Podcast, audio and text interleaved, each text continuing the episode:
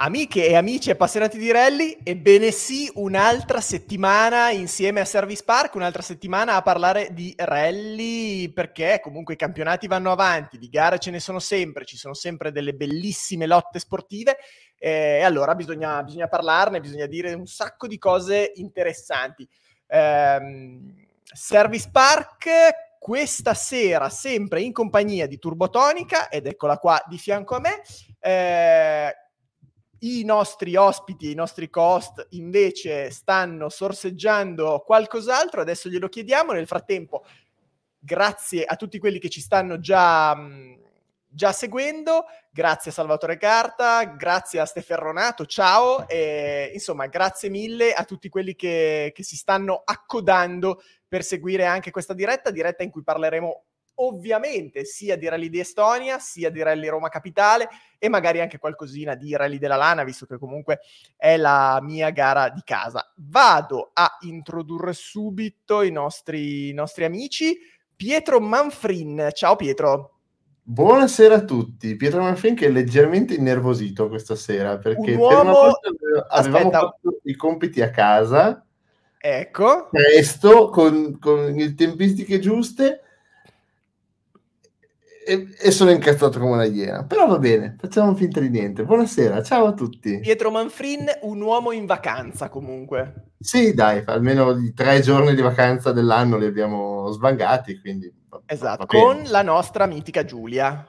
Sì, che è appollaiata lì.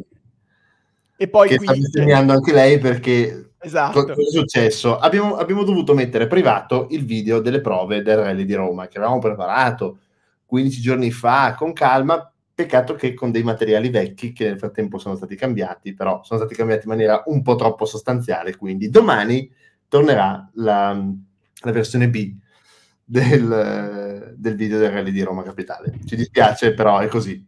Sono cambiate le cose in corsa. Ci dispiace per tutti quelli che stavano comunque stanno programmando il weekend al Rally di Roma.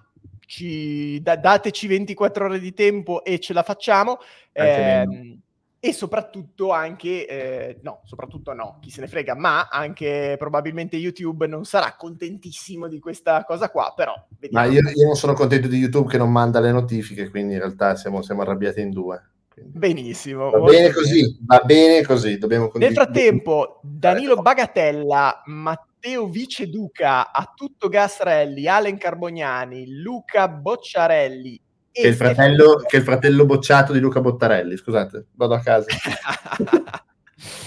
Li salutiamo tutti, siete già tantissimi. Vado a introdurre il nostro Giacomo Cunial. Ciao Giacomo. Ciao ragazzi, buonasera. Mi sto stappando in questo momento la birra grande Moretti, filtrata a freddo stasera. Raffinati oggi. Stasera raffinati, sì, comunque tutto bene, dai, a parte le cartine di Roma che cambiano, ma vabbè. In qualche maniera faremo lo stesso. Ma tu sei sempre non nel tuo studio personale, ma in trasferta. Però io sono in trasferta, sì, però questa sera è tornata si sta ricostruendo il mio mini studio pian piano. È tornata la lancia degli anni d'oro alle mie spalle, con grande orgoglio. La lancia della Golden Age, molto esatto. Bene, molto bene. Cosa hai fatto di bello oggi? Che abbiamo visto delle storie su Instagram super interessanti.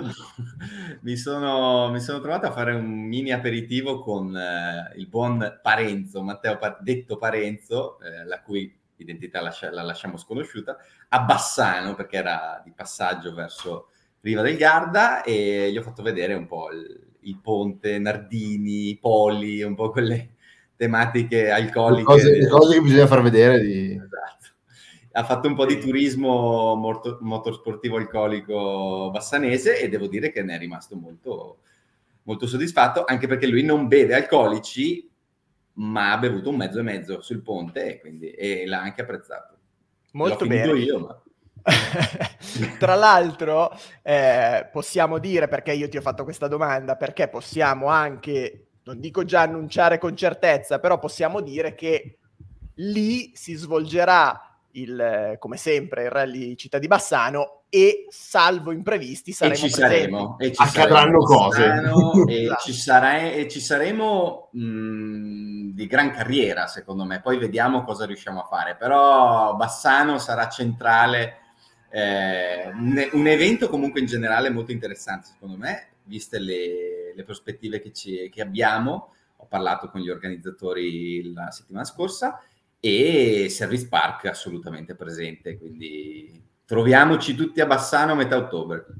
Molto bene, molto bene. Allora, prima di andare a introdurre il nostro ospite di questa sera, che se siete iscritti al canale Telegram e al nostro profilo Instagram già sapete di chi si tratta, se invece non siete iscritti, molto male, fatelo subito, iscrivetevi a Instagram, Telegram e il canale YouTube, importantissimo, perché adesso, a parte questo disguido di questa sera, ma comunque stanno uscendo un sacco di cose, io voglio ringraziare 3 persone che ci hanno supportato a vario titolo in quest'ultima settimana.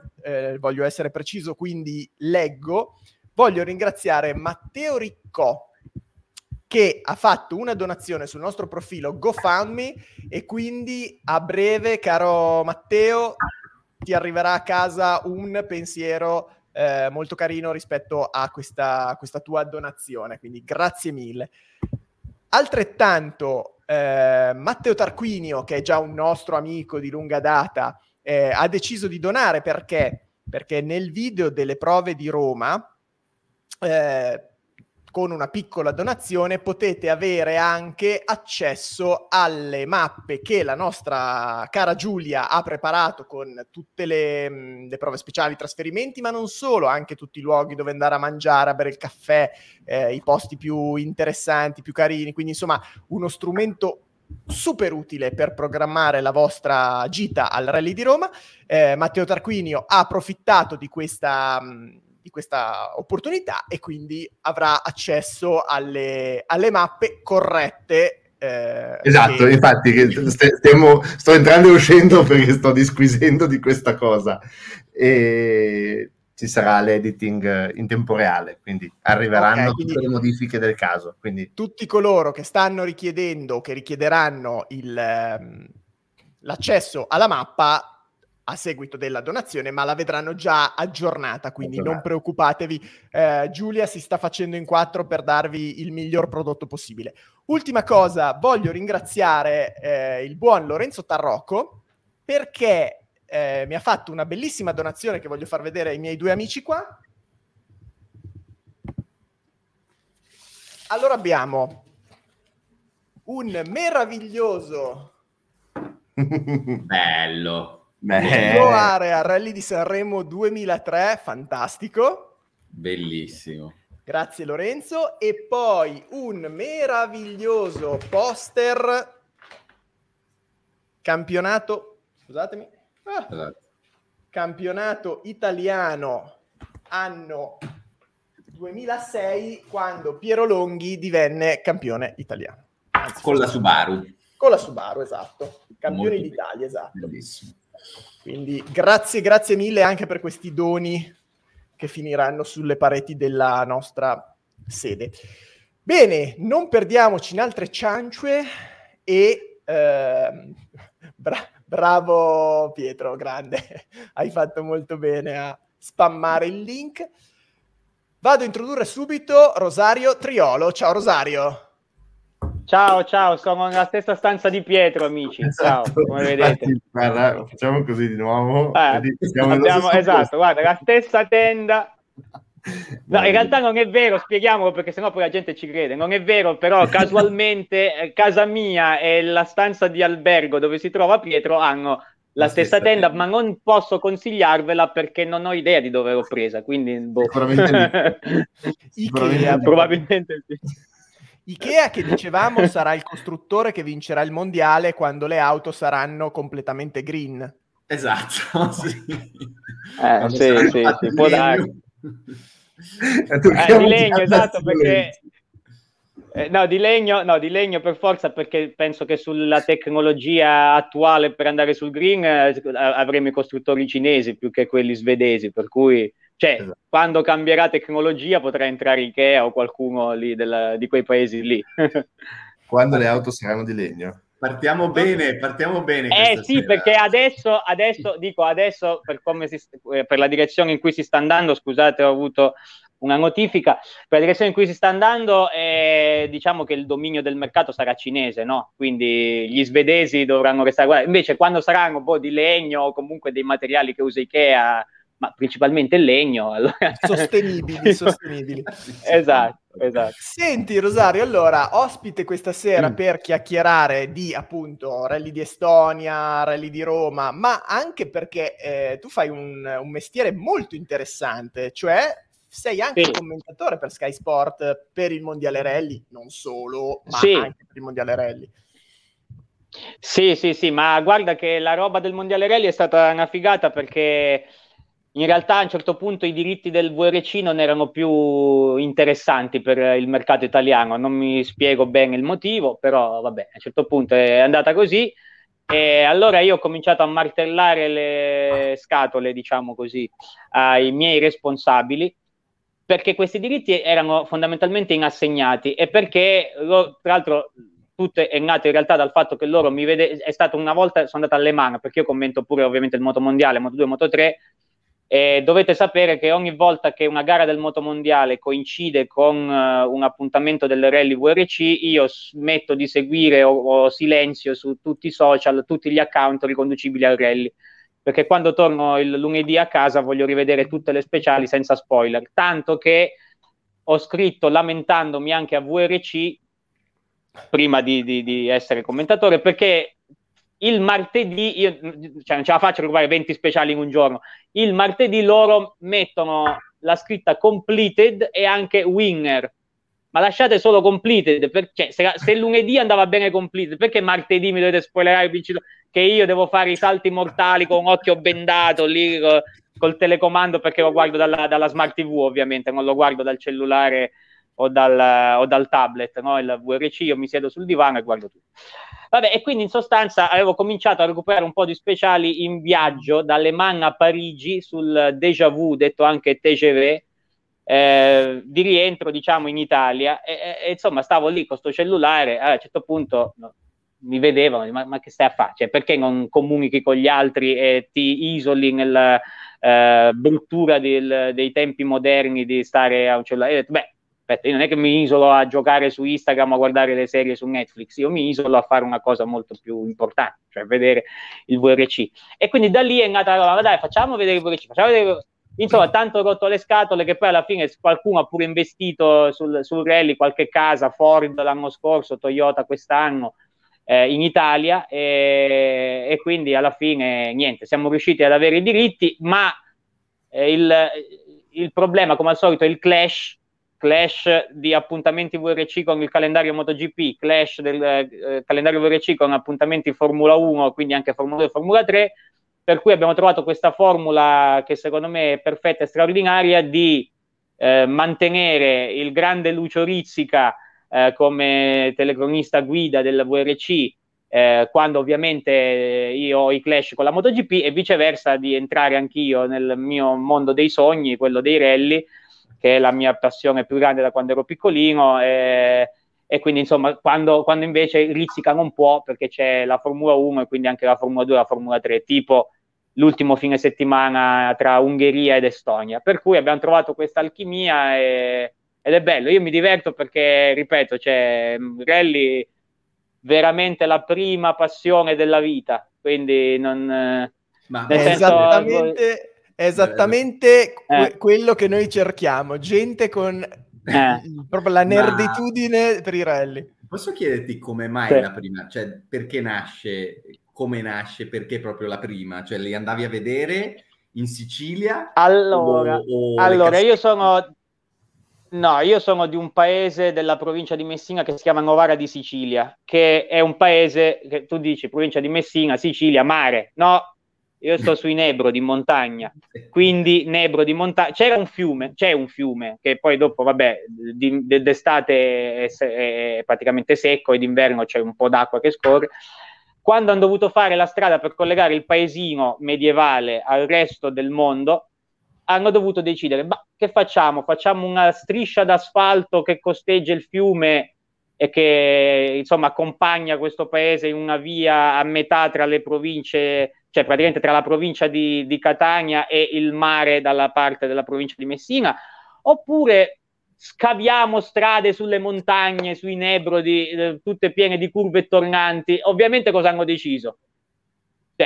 La soluzione più facile era fare la strada dritta, invece hanno fatto la strada tutta curva, quindi già da lì fa capire un po' come funziona. Poi sto paesino è stato anche, quando io ero piccolino, adesso ovviamente ha perso anche un po' di prestigio la gara in sé, quindi vabbè, questo mi fa male, quindi faccio fatica a dirlo, però è stato anche tante volte una delle tappe del rally di Messina, e ovviamente c'è tuttora.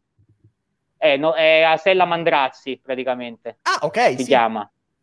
Sì, la Sella Mandrazzi era una delle più belle, tra l'altro, cioè secondo me è la più bella pure del Colle di San Rizzo, che è la più popolare della città di Messina. Però vabbè, comunque, Sella Mandrazzi.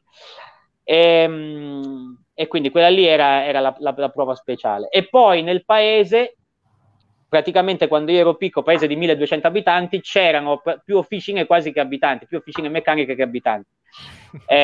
Una di queste officine, che era quella diciamo di fiducia di mio papà, era un'officina dove tu entravi e sembrava come essere a casa di Jack, con i poster Lancia ovunque, cioè ogni anno poi c'erano i poster nuovi, capito? Perché Lancia campione del mondo 88, 89, 90, ogni anno c'era il poster nuovo, quindi c'era fighissimo. E poi ce n'era anche un'altra di officina che diciamo era un po' concorrente, erano tre come dicevo, però quelle più diciamo rilevanti per la mia vita sono state queste due, perché una era questa qui, che però era un'officina che sì, era di un appassionato di Lancia e quant'altro, di rally, però era un'officina di macchine, cioè macchine stradali normali. E poi invece ce n'era una che era proprio di macchine da corsa, che sicuramente voi conoscete, che è Ferrara Motors, il leggendario Ferrara Motors, che fa macchine da corsa per tutta la Sicilia. Certo. Sì, e quindi lui grande esperto soprattutto di Peugeot, quindi cioè, Peugeot 205, poi 106, cioè, proprio lì del paese si buttavano da quante ce n'erano, per cui queste, cioè, era proprio un ambiente rally il mio paese, e tant'è che tanti ragazzi che sono cresciuti insieme a me, che anche alcuni sono emigrati, ma cioè, tipo, c'è un mio amico, un caro amico che adesso è trasferito in Piemonte, che però ogni anno lui parte a gennaio per andare sul Turini, ecco, per farvi capire. Quindi proprio nel paese, tra i ragazzini della mia età, il rally è come in altri centri più, diciamo, conosciuti e popolati, è la Juve, l'Inter e il Milan. Certo. Noi proprio campavamo col rally. E anzi, poi dopo è un po' sfumata la cosa, ovviamente non solo quando Lancia se n'è andata, ma anche quando il rally è diventato un po' come gli altri sport, nel senso che lo sportivo ha preso il sopravvento sul marchio, cosa che è successa evidentemente con due superstar, i due Sébastien, che ci sta, però cioè, pur riconoscendo cioè, nel senso, Loeb e Ogier, no? Se noi ci pensiamo oggi, sì, è vero che Loeb ha una sua storia con un marchio in particolare rispetto a Ogier, che invece ne ha cambiati diversi e ha vinto con tanti marchi, però se tu vai a chiedere in giro è Loeb, cioè, capito, non è Loeb su, non è come Mäkinen, capisci, che lo associ subito, cioè Mäkinen tu pensi, esatto, pensi alla Lance Revo, Collin pensi alla Subaru, Sainz pensi alla Toyota, Biasion pensi alla Lancia, Loeb pensi a Loeb, cioè almeno questa è la mia percezione, non so se sia anche la vostra. No, è vero che lo sport dopo gli anni 10 è cambiato in questo senso qui, proprio perché i costruttori si sono tolti da un certo punto di vista. C'è stato meno costruttori e contemporaneamente sono venuti fuori, cioè è venuto fuori il fenomeno numero uno che Loeb, quindi sono state delle cose, diciamo, convergenti. Sì. Però è vero e non l'abbiamo mai ragionato noi, quindi è un tema nuovo. È vero che la mancanza del costruttore ha fatto venire fuori il pilota, e quindi la rende un po' più individualista e più simile alla pista come percepito. Non so come dire. Non c'è più il tema equipaggio, e nel tema equipaggio c'è anche il tema macchina, il tema costruttore, e quindi si è evoluto da questo punto di vista. Poi anche dagli altri punti di vista, ovvero le prove speciali, eccetera. Però sì, è vero, c'è stata questa edizione qui. Ma tu di che anno sei, Rosario? 89? Io sono uno straordinario 88. 88. Ma quindi sì. Tu a 10 anni ti vedevi il rally di Messina con Aghini che passava con la Corolla VRC. Sì. E... Guarda, se posso dire una cosa, mi assento. Mi vuoi proprio fare del male te, eh? Voglio fare un regalo a Rosario, aspetta un secondo. No, ma perché Vai. Ti dico, io lo vedevo, soprattutto il rally di Messina, è sempre stato un rally che mi ha affascinato molto, perché è uno di quei rally che ho visto solo in cassetta su Rally Sprint, e ho quelle immagini di Allora, Aghini, la prima videocassetta che io ho mai guardato di rally in vita mia, la primissima, è esattamente questa. Esatto, anche Orientali Messina, però... esatto, ce l'ho anch'io a casa quella lì. Ecco lì. La stessa. Che spettacolo, sì, bellissimo. Questa è stata la videocassetta che ragazzi, io ho imparato a memoria, con Aghini. Credo da qualche parte in casa. No. Con Aghini, con il Corolla, ecco, che ha vinto sia il Pio Orientali sia Messina, che infatti c'erano una serie di sue interviste. Sì, assolutamente. Poi dei passaggi incredibili. Sì, ho in mente una serie di ritornanti stupendi. Adesso ci mette a piangere. No, ma lì... Siamo già male.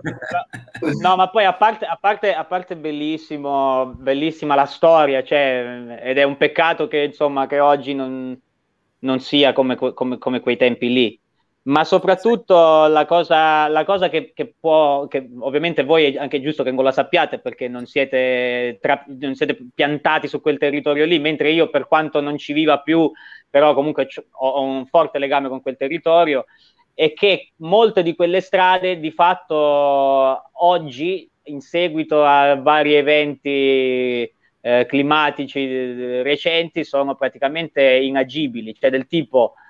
la Sella Mandrazzi, la famosa Sella Mandrazzi, che diciamo è quel paradiso dei tornanti intorno al mio paesino, di fatto adesso è accidentata perché sono cadute delle frane, è venuto giù un pezzo di strada, non viene rifatta, sì.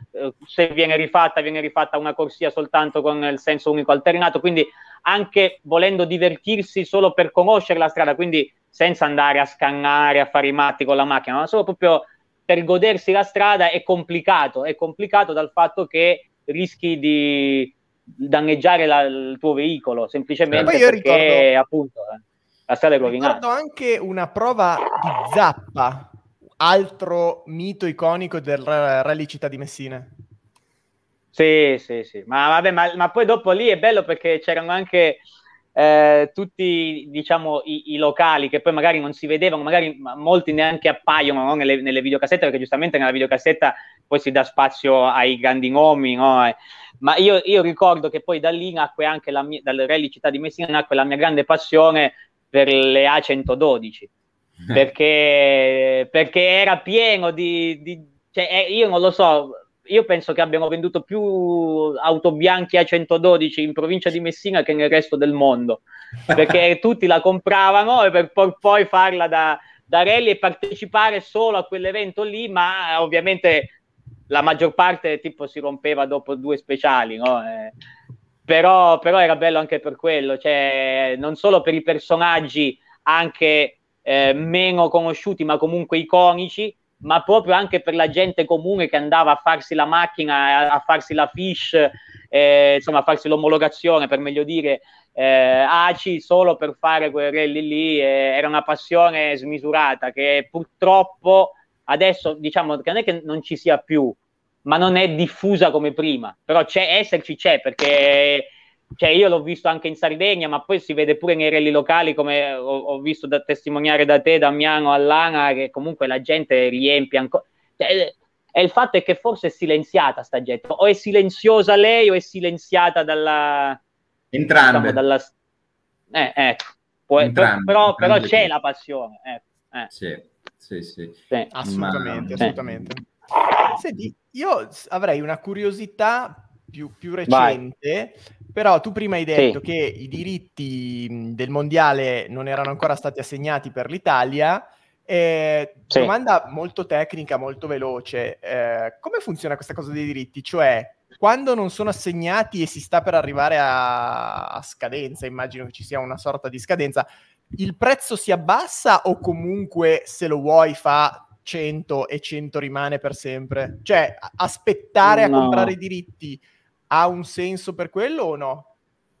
No, assolutamente no, perché tra l'altro da quando diciamo Promoter e Red Bull di fatto sono un corpo e un'anima, non hanno proprio bisogno, cioè non è che hanno bisogno delle centinaia di migliaia, dei milioni, non so quanto valgano i diritti del VRC di Sky o di una TV di un altro paese.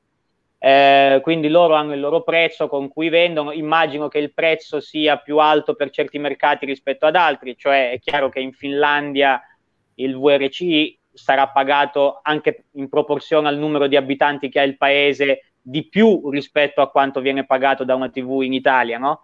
In Italia o anche in Spagna o anche in altri paesi.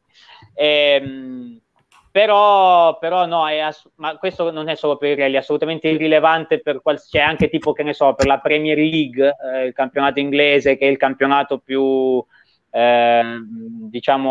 richiesto dalle TV di tutto il mondo.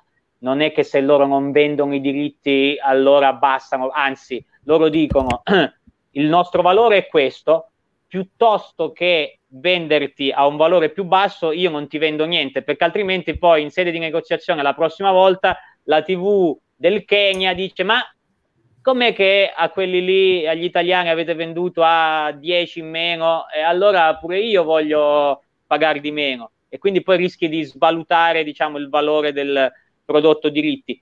La cosa che invece voglio che magari qualcuno non la sa ed è giusto trasmettere anche a chi vi segue con fedeltà e quindi conosce il mondo dei rally meglio di tanti altri, è che tante volte a me arrivano dei messaggi tipo sui social così: ah, ma perché fate vedere la super speciale Tartu Vald dove non succede niente, a parte che Lindholm ha piegato una sospensione, ma vabbè, anziché fare vedere la prova più figa che è di 20 km dove vanno a 183 di media oraria anche se il finale è a 181. Figli miei, quello lì lo decide il promoter, nel senso che VRC prima di ogni rally, circa un mese prima di ogni rally, ci manda una pianificazione dove ci sono già le prove, che sono 4 o 5, dipende dai rally, che noi possiamo trasmettere. Noi abbiamo la facoltà anche di trasmetterne di meno, però in realtà noi a Sky le trasmettiamo tutte live, cioè tutte quelle che ci danno, ma decidono loro, cioè non tipo la Power Stage è chiaramente sempre presente, no? Sì. Però anche il primo passaggio di Power Stage è obbligatorio, cioè ci danno quello, non è che ci danno un altro. Oppure tipo 2 anni fa Monte Carlo non ci hanno dato il Turini, tutti dicono: ah, ma fate vedere il rally di Monte Carlo, non fate vedere il Turini. Non ce l'hanno dato. Cioè io volevo commentarlo pure il Turini, ma volevo commentarlo pure il Turini. Però quest'anno ci hanno dato tutti e 3 i passaggi sul Turini, per esempio. L'anno prossimo ci daranno solo uno, perché ce n'è solo uno. Quindi è così. Ogni anno decide VRC. L'anno prossimo dico ce lo daranno perché ne siamo già sicuri, perché Power Stage, quindi come detto a Power Stage ce la danno sempre. E gli altri decidono loro, quindi è un po' così. Però no, per tornare alla tua domanda, non comprarli oggi o comprarli domani, o comprarli fra un mese, o comprarli il giorno prima che cominci il Rally Monte Carlo è irrilevante, sì. Chiaro. Quindi ci stai dicendo che l'anno prossimo ci sono già stati rinnovati i diritti? Ah, no, aspetta, ti sto dicendo che sicuramente VRC, promoter, però no, i diritti al momento sono annuali. Sono annuali, non so perché, non so se sia più decisione nostra aziendale o se sia decisione del promoter di assegnarli di anno in anno, però sono annuali, quindi al momento siamo sicuri fino al Rally Giappone, anzi un po' oltre il Rally Giappone, perché poi ci daranno anche un'ora forse o un'ora e mezza, adesso non ricordo, di highlights di tutto il campionato. quindi diciamo che poi questo contenuto qui loro lo preparano per Natale, quindi andrà anche su Sky a Natale, e poi dopo io spero, cioè anche perché insomma se c'è il rally io sono a posto anche a livello di calendario mio personale di vita. Esatto, cioè io è bello perché è stato, a Natale quest'anno mi ha chiamato Guido Meda, che è il mio capo, che è ovviamente responsabile Motori Sky, mi ha chiamato tipo il 23 o il 24 dicembre, ho detto guarda il capo che mi fa gli auguri di Natale. Pronto? Ciao Guido, come va? Tutto a posto? Senti, ti volevo dire di cominciare a prepararti in Monte Carlo perché abbiamo preso i diritti. Comunque buon Natale Guido. Sì, buon Natale anche a te. Ciao. Cioè, quindi regalo di Natale fantastico. Avevamo già l'anno scorso, ma li abbiamo ripresi, quindi spero che anche l'anno prossimo io ovviamente farò di tutto, ma non solo perché piace a me, ma anche perché vorrei, spero, del mio desiderio, che questo sport abbia ancora più attenzione e riflettori di quelli che ha adesso, perché di fatto ha perso, come mi ha detto anche Tanaka quando l'ho incontrato in Sardegna, ha perso diciamo una parte della sua grandezza che rimane comunque nella storia, ma che in questo momento non è universalmente riconosciuta, nonostante sia tuttora uno sport incredibile. Non è perché ci sono due costruttori e mezzo allora è uno sport meno interessante o con meno appeal rispetto al 94, cioè per me anzi è uguale, forse in alcune circostanze anche di più, visto che le Gruppo A e le Rally 1 non sono proprio paragonabili, nonostante il fascino delle Gruppo A, per carità. Però sì, bisogna, no, bisogna combattere, cioè io combatto e vi ringrazio perché voi fate un grande lavoro. Noi siamo in prima linea sul fronte, esatto, Rosario. Lo so. A proposito di quello che stavi dicendo, se tu pensi, visto che segui la MotoGP, ogni volta che qualche personaggio, tipo anche MotoGP, mi ricordo un'intervista di Dovizioso qualche anno fa che aveva fatto il co-driving con, non mi ricordo che, con Ogier forse, cioè, i piloti di MotoGP che arrivano a 350 in fondo al Mugello dicono i piloti di rally sono un'altra roba, cioè il rally è un'altra roba, hai capito? E quindi questo ti dà il dato anche, no? Guarda, io sono stato due anni di fila all'evento che avevano organizzato con Hyundai Rally Team Italia, Riders Meet Rally, non so se avete presente, dove hanno invitato alcuni piloti del motomondiale, hanno invitato Marini, il primo anno Marini, Bezzecchi, Quartararo, Morbidelli e Celestino Vietti. C'erano Scandola con la R5 e Dani Sordo, grande amico peraltro di Fabio Quartararo, quindi insomma lì, perché vivono vicino, cioè sono parenti vicini di casa ad Andorra, vivono nella stessa strada, e io vedevo le facce sconvolte dei piloti MotoGP quando scendevano giù dall'Experience con la Plus, con Dani Sordo, che tra l'altro era in assoluto cazzeggio, cioè voi pensate Dani Sordo al ciocco in totale cazzeggio, che però li faceva sostanzialmente, adesso scusate il termine, cagare addosso ai piloti della MotoGP, cioè nel senso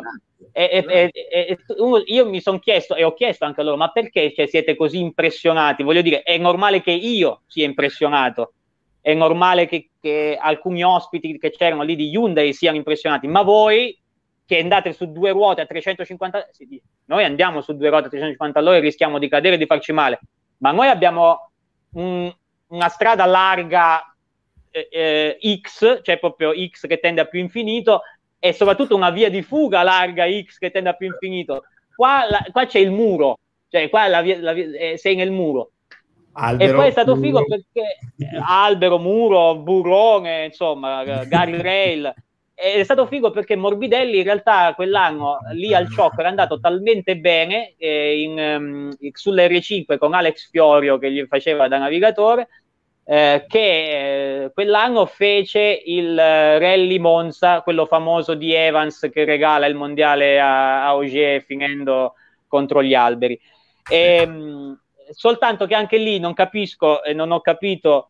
Allora c'è un pilota che tra l'altro quell'anno botta di fortuna e vice campione del mondo MotoGP, no? Era l'anno del Covid.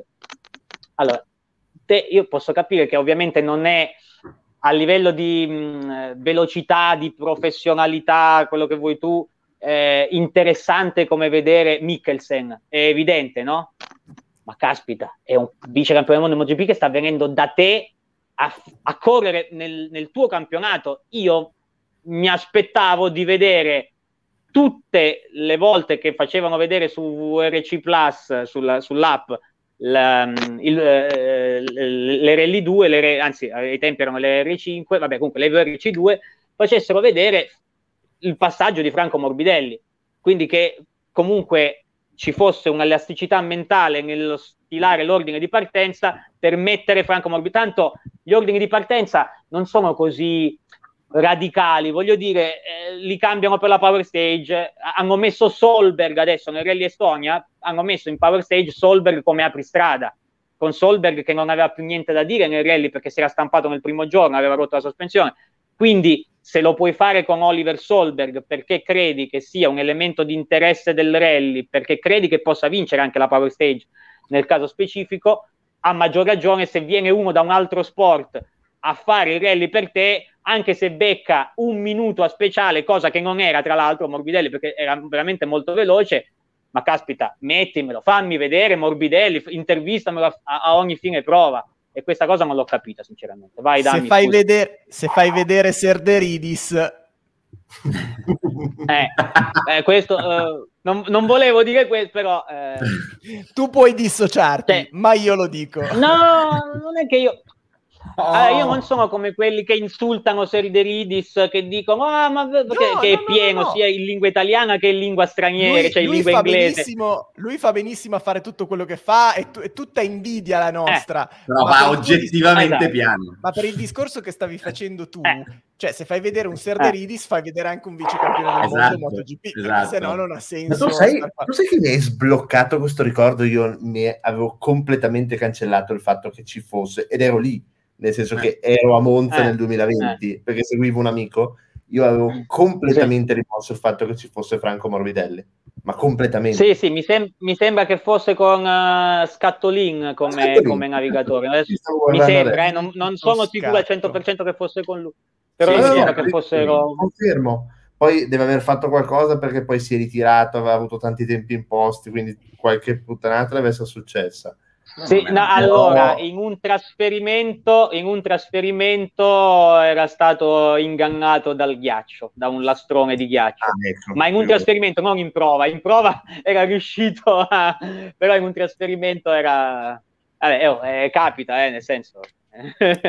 Allora, io a questo proposito, no, vai Damiano se vuoi. No, io ho in canna 2 o 3 cose dal pubblico e un paio mie, quindi vai tu che poi... Dico solo questa roba che mi ha fatto venire in mente Rosario, però riguarda di più l'Italia. Purtroppo da questo punto di vista della valorizzazione, secondo me, cioè questa è un'idea che ci siamo fatti un po' negli ultimi anni, è che viviamo ancora del fatto che il rally è talmente bello perché l'abbiamo vissuto nell'epica degli anni 80-90, che si vende ancora da solo, è talmente figo che si vende da solo, che sta in piedi da solo.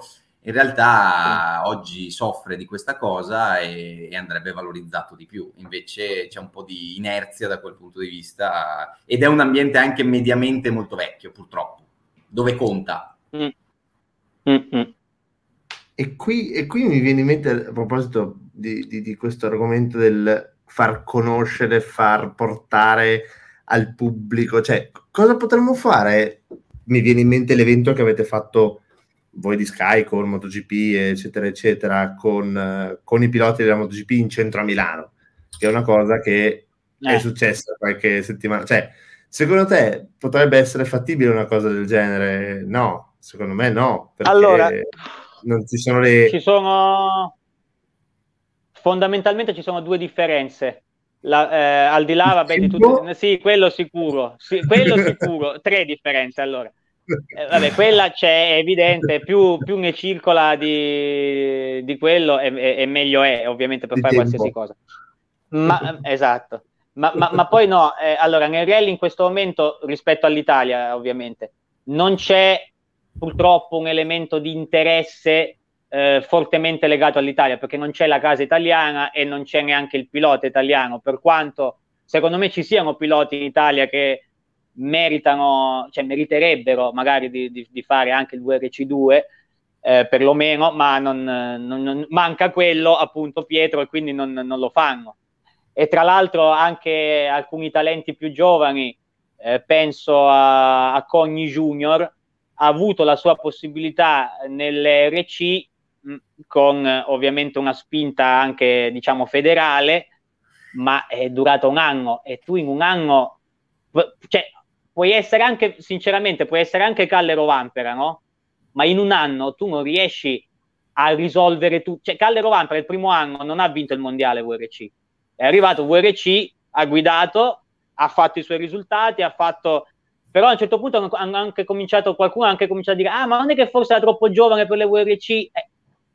Oliver Solberg, che io considero un talento, nonostante magari faccia ancora qualche ingenuità di troppo, però ha fatto un anno di WRC, cioè, neanche Oliver Solberg, con la famiglia che ha alle sue spalle, eccetera, e quindi anche con le conoscenze in più che ha rispetto a un rookie normale, perché lui arriva al WRC ma è molto più sgamato, molto più furbo, molto più esperto, tra virgolette, attraverso quello che gli viene tramandato delle varie situazioni, di come gestirle. Arriva al WRC e ha delle difficoltà e l'anno dopo torna al WRC2.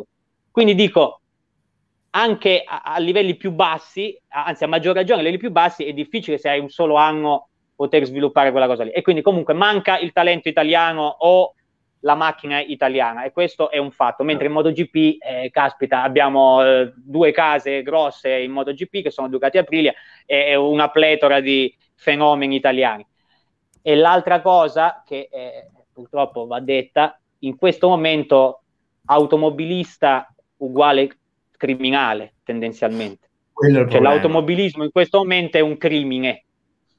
Quindi promuovere uno sport automobilistico che non solo non va neanche in pista, ma va sulle strade, dove poi magari può succedere, e succede anche spesso, e soprattutto succede anche a livello più, perché nel mondiale succede paradossalmente meno che nei rally locali, che magari uno faccia un incidente e magari non è che si debba fare per forza male lui, ma magari butta giù un albero, ah, ma quell'albero stava lì da 177 anni, oppure rompe un muretto, ah, ma quel muretto a secco l'avevano fatto gli assiri nel 700 a.C., cioè, capito? Quindi caspita, capite? Cioè, queste due cose messe insieme fanno sì che, io ti dico, Pietro, oggi impensabile fare un evento tipo quello della MotoGP a Milano con i rally, perlomeno in Italia. Poi è chiaro che in Finlandia o in Estonia, come si è visto, Estonia, sì, voglia che lo fai. Sì.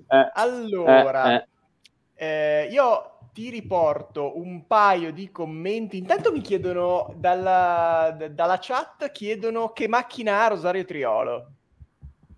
No, allora, a parte che vabbè, sul mio Instagram lo vuoi dire? No, sì, sul mio Instagram ci sono quasi tutte, diciamo, ma quindi non solo una, ma diciamo che le, come ho già detto, vabbè, l'Auto Bianchi A112 è la mia piccolina preferita, poi però i miei punti di orgoglio della vita sono la mia Delta 8 valvole e la mia Fulvia Monte Carlo del 72, che quando ha compiuto 50 anni sono stato proprio una persona felice.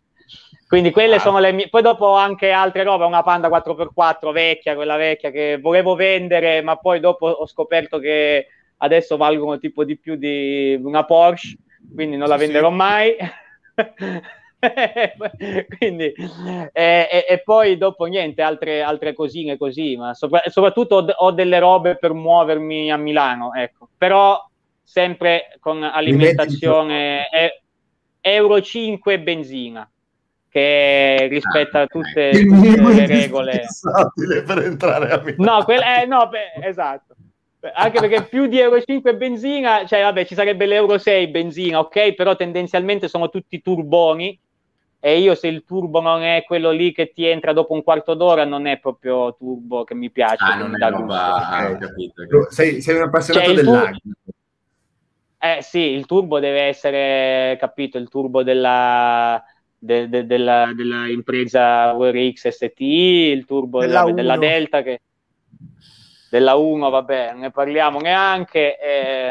Il turbo della Delta, ragazzi, però, cioè, io devo dire che il turbo della Delta 8 valvole mi dà più soddisfazione di quello della Delta Evo, lasciando perdere il discorso che la Delta Evo è molto più bella esteticamente, questo è chiaro, e lasciando perdere il discorso facile, anche la stretta, sì, lasciando perdere poi anche il discorso, perché ci sono gli ottovalvolisti che sono un po' wannabe, no? Nel senso, io ho la 8 valvole che non vale in questo momento 100.000 euro come il Deltone, e dico, però la vera Delta che ha vinto un rally, che ha fatto la storia, è la 8 valvole. Va bene, ok, ma comunque la Evo è meglio. Però vi dico che quel gusto ai bassi che dà la 8 valvole, quello sì, quello almeno secondo me, sì. Il gusto ai bassi che dà la 8 valvole, quando ti dà il calcio nel sedere la 8 valvole, perché ha un'erogazione brutale, molto più brutale. Stiamo parlando sempre di macchine stock, perché poi con le modifiche, vabbè, con macchine stock, esatto, però macchina stock 8 valvole, macchina stock Evo, l'erogazione in basso della 8 valvole è di una brutalità che tu non ci riesci, cioè tipo in città è inguidabile, perché poi dopo c'è una frizione che è veramente da corsa, già di suo è bella. A me piace per quello. E poi vabbè, la Fulvia lì ogni volta che l'accende è un reato ambientale, quindi lasciamo che lei proprio... sì, ormai... Ma ci hai messo il motore della Gruppo 4? Perché mi fai questa domanda? Non lo so. Hai così avuto degli stifferi? Si è appoggiato un uccellino qui sulla terrazza e mi ha suggerito questa cosa. No, allora... Intanto so che avete parlato con Desposito la settimana scorsa, quindi potrebbe avervi spoilerato. Ma infatti aspetta, perché ti aggancio subito, poi finisci la risposta, ma ti aggancio subito la sua domanda, che è stimolate Ross sul ritmo lento della domenica in attesa della Power Stage e sulla Fulvia HF magari col motore Gruppo 4. Questo è il suo... Ecco. Quindi era lui l'uccellino, ecco, dai, abbiamo spoilerato così l'uccellino. No. Sì, allora non ci ho messo sul motore Gruppo 4 e non lo metterò mai, nel senso che io ho chiaramente la Monte Carlo è una 1300 e io nel caso, cioè non è che faccio un trapianto di cuore, prendo il suo motore che tanto va aperto per forza, che è un motore di 50 anni fa, quindi ormai dei 90 cavalli che aveva quando è uscita dal concessionario Lancia ne saranno rimasti 75, 76, gli altri sono scappati via. Per cui comunque va rifatto, comunque vanno rifatte le valvole, perché sapete benissimo meglio di me che questi motori antichi hanno sofferto 30 anni, 40 anni di benzina verde senza piombo, è un fatto, quindi questo è per tutti i motori di macchine storiche, è stato così, per chi non ha fatto la modifica alle valvole è così, questo motore non è mai stato toccato, mai stato aperto. Posso dirvi che ho fatto una frenatura da competizione, posso dirvi che mi piacerebbe mettere un tipo di, cioè, visto che devo aprire il motore, farlo come fosse un Gruppo 4 depotenziato, chiaramente, perché altrimenti ogni 150 km dovrei aprirlo, ma il discorso è che è impossibile da fare questa cosa, almeno è impossibile da fare cioè, da avere un motore 1300 o anche 1600 di una Fulvia Gruppo 4 esattamente corrispondente agli standard di Lancia degli anni 70. Dite perché è impossibile? Perché se andate a cercare le fiche di omologazione di tutte le case che si trovano sul sito della FIA, mentre tutti dichiaravano tutto, quindi che ne so, Renault sull'Alpine dichiarava tutto, quindi la grandezza dei pistoni, peso dell'albero tutto per l'omologazione Gruppo 4. Lancia con quel vecchio volpone di Cesare Fiorio, no, salutiamo. Al massimo ti faceva la fish Gruppo 3, la fish Gruppo 3, e poi dall'appendice J del regolamento modificava il Gruppo 3 facendolo diventare Gruppo 4. Ma non c'è da nessuna parte la fiche di omologazione Gruppo 4 della Lancia, non esiste, non si trova, non l'hanno mai fatta. Loro praticamente la modificavano, ma è tipo la ricetta della Coca-Cola, capito? È un segreto, Quindi tu la puoi fare vicina al gruppo 4, ma non la farai mai come lancia gruppo 4. E quello mi sta dando tanti pensieri, nel senso che sto valutando bene cosa fare. Invece per la domenica Power Stage sì, è una roba che basta, cioè, nel senso che vada anche per chi si assiepa lì dalle 7 del mattino sulle speciali, magari anche sotto il caldo atroce o sotto la pioggia della Sardegna, è deprimente che vadano piano, cioè, ma quello che si diceva poi dopo ci secondario, dategli cioè, sì. Sai, tutti devono sapere che hanno 4 soft nuove per la Power Stage. Basta. Esatto, ci sono, ne metti 4 in più solo per la Power Stage. Che problema c'è? Le fai per lo shakedown, scusa, dai, esatto. Un treno di gomme per lo shakedown e dallo per la Power Stage, no? E soprattutto chi va in Super Rally, il Super Rally è ormai anacronistico, è evidente, però cioè è anacronistico non che si faccia, anzi è buono che si faccia, perché altrimenti ci sarebbero dei rally che finiscono con 3 macchine, quindi. Però è anacronistico il modo in cui si fa il Super Rally, cioè secondo me chi va in Super Rally deve avere un incentivo, e l'unico incentivo che puoi dare a chi va in Super Rally è: i piloti che vanno in Super Rally prendono un punto per ogni vittoria di speciale, tanto aprono la strada, quindi tendenzialmente è complicato per loro vincere la speciale, salvo in alcune circostanze. Almeno possono salvare il weekend, no? Anziché fare 0 possono fare 4, 5, 6. Certo. Secondo me, sempre secondo me, poi dopo... entrare nei regolamenti è complicato. Portiamo queste cose al promoter, facciamo qualcosa. Perché altrimenti chi va in Super Rally perché deve prendersi dei rischi la domenica mattina sapendo che è 53esimo a 40 minuti dalla zona punti? È chiaro che vai 3 all'ora, poi aspetta la Power Stage e arriva a fuoco. Peraltro magari cosa fa chi va in Super Rally? Mette solo 4 gomme senza scorte. Quindi a maggior ragione va piano, perché se succede qualcosa nelle speciali prima è macello, cioè significa che non fa neanche la Power Stage. Invece se gli dici: guarda, tu la Power Stage è vero, puoi fare 5 punti, però nel caso in cui tu non riesca a fare 5 punti per sé, comunque qualcuno lo puoi fare anche prima se vinci le speciali. Quindi se il Super Rally vince la speciale, ti do almeno, cioè, ti do un motivo per gareggiare. Sì, avrebbe un sacco di senso. Sì. Molto bene. Allora io... Dimmi, Jack? No, io sono d'accordo, cioè sono quelle idee che potrebbero dare un po' di sprint, soprattutto la domenica, e questi nuovi format dei rally che ci sta. Io invece voglio tornare, perché se mi vedete tutto così acchittato con il microfonino, le cuffie, tutte queste che magnifiche figo. Cose, è perché io ti invidio. Un po' di passione per quello che fai tu ce l'ho, nel senso che a me la radio, questa cosa qui è sempre una cosa che mi ha sempre, come dire, sì, appassionato, incuriosito. Quindi ti chiedo, come funziona un po' tecnicamente il tuo commento? Per esempio, voi lo vedete con lo stesso ritardo che lo vediamo noi, oppure ce l'avete più live, tipo, nel senso che voi vedete quello che loro vedono, quello che loro producono?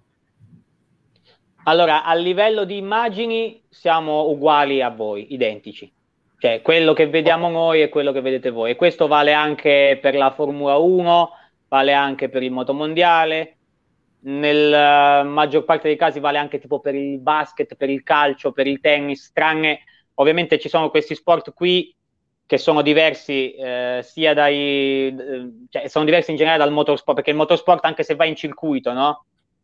Non è che puoi vedere tutto, salvo che sia Valencia, che è un circuito particolare, che è un cartodromo, non è che vedi tutto il circuito da un punto, cioè non è che se ti metti in un punto figo vedi tutto il circuito, ne vedi solo una parte, una curva, un dritto, 2 curve al massimo. A maggior ragione per i rally che sono su strada, però dico, in generale vedi un passaggio. Quindi il motorsport, a prescindere che tu sia sul posto, quindi che stai commentando la gara effettivamente in trasferta, o che tu sia a Milano, per dire, dove c'è la sede di Sky, non cambia nulla, nel senso che tu comunque l'evento lo segui su un monitor e vedi le stesse immagini. Poi dopo è chiaro che sia nel rally, ma diciamo che ormai anche nel rally è più facile, perché l'abbonamento al Rally Safe lo fanno un po' tutti quelli che sono interessati, no? A vedere gli split in più, cioè tu dai in più rispetto a chi c'è a casa e sta sbaccato sul divano, tu hai gli split, cioè hai un computer con un'applicazione che è appunto Rally Safe, dove tu vedi gli split in tempo reale, e quindi diciamo che se loro fanno vedere lo split di Evans, ma nel frattempo su strada c'è anche Neville che non è seguito dalla regia neanche graficamente con lo split, tu lo split di Neville lo vedi, per cui se vedi che Neville arriva con 30 secondi di ritardo allo split, hai già capito che è successo qualcosa a Neville, no? E lo capisci prima di chi c'è a casa, questa è l'unica differenza. E lo stesso vale con la Formula 1, con la MotoGP, nel senso che in più hai una visuale dall'elicottero o delle onboard che su Formula 1 e MotoGP con Sky puoi fare col tasto verde, del famoso tasto verde dell'interattività, ma comunque tu potresti averlo anche a casa, capisci? Cioè poi dopo non lo fa nessuno, perché diciamo che chi va a guardarsi l'elicottero della Formula 1 della MotoGP vedi l'immagine e basta, no? Non è che ti metti lì a smanettare col telecomando, anche perché già oggi ormai si smanetta col cellulare, non è che puoi occupare tutte e due le mani. Quindi tendenzialmente le differenze differenze non ci sono, cioè, in più ai tempi, anche lì Formula 1 MotoGP ai tempi di lato, dove ti rendi conto delle cose prima della gente a casa e prima che ci arrivi la grafica, e mentre negli sport tipo calcio, basket eccetera, se vai sul posto fa molta differenza rispetto a stare a casa, perché se commenti Real Madrid Manchester United da Milano vedi la stessa immagine di chi sta a casa, mentre se la commenti dal Santiago Bernabéu hai la visione periferica dello stadio. Quindi se Zidane va a dare una capocciata a Materazzi e la regia se lo perde, tu che sei là, che sei sul campo, magari hai un occhio buttato su Zidane che già si stava un po' insultando, mandando a quel paese con Materazzi, dice oh, occhio che... Invece se sei a casa non lo vedi, cioè lo vedi solo se ti dà l'immagine regia. Quindi questo è. Però per il ritardo... Per il ritardo, poi ti lascio la parola, scusa, no, il ritardo noi non ce l'abbiamo, nel senso che il satellite tendenzialmente, e quella è una cosa che è stata ridotta grosso modo a 6-7 secondi, credo, ma di più non si può fare, ha quella latenza lì, quindi io arrivo a casa 6-7 secondi, cioè scusa, dalla cabina di commento il segnale mi arriva 6-7 secondi prima, ma in realtà poi a casa non cambia niente, cambiava soltanto quando c'era il segnale terrestre vecchio, ma adesso col digitale terrestre praticamente la latenza è uguale, quindi anche se uno diciamo vede sulla Rai e l'altro vede sul decoder, tendenzialmente è uguale. La vera differenza adesso la fa il satellite o il digitale terrestre con lo streaming, perché lo streaming ha un ritardo ineliminabile, io mi sono informato su questa cosa qui, è ineliminabile, di circa una trentina di secondi, quindi lì sì, cioè se c'hai Sky Go o hai Sky Q, Sky Go è in ritardo. Chiaro. E loro vi danno, cioè quando tu arrivi lì per fare il commento di giornata, sì. Voi avete uno script da loro di quello di cui dovete parlare, delle cose, cioè per cui se io ascolto il commento loro originale di WRC o ascolto il vostro, sono gli stessi argomenti, o voi avete libertà comunque di parlare di certi argomenti a seconda del pilota o cose del genere? Allora, io tra l'altro non so se lo facciano Formula 1 e MotoGP, perché non l'ho mai visto, mai constatato. Invece l'ho constatato con VRC.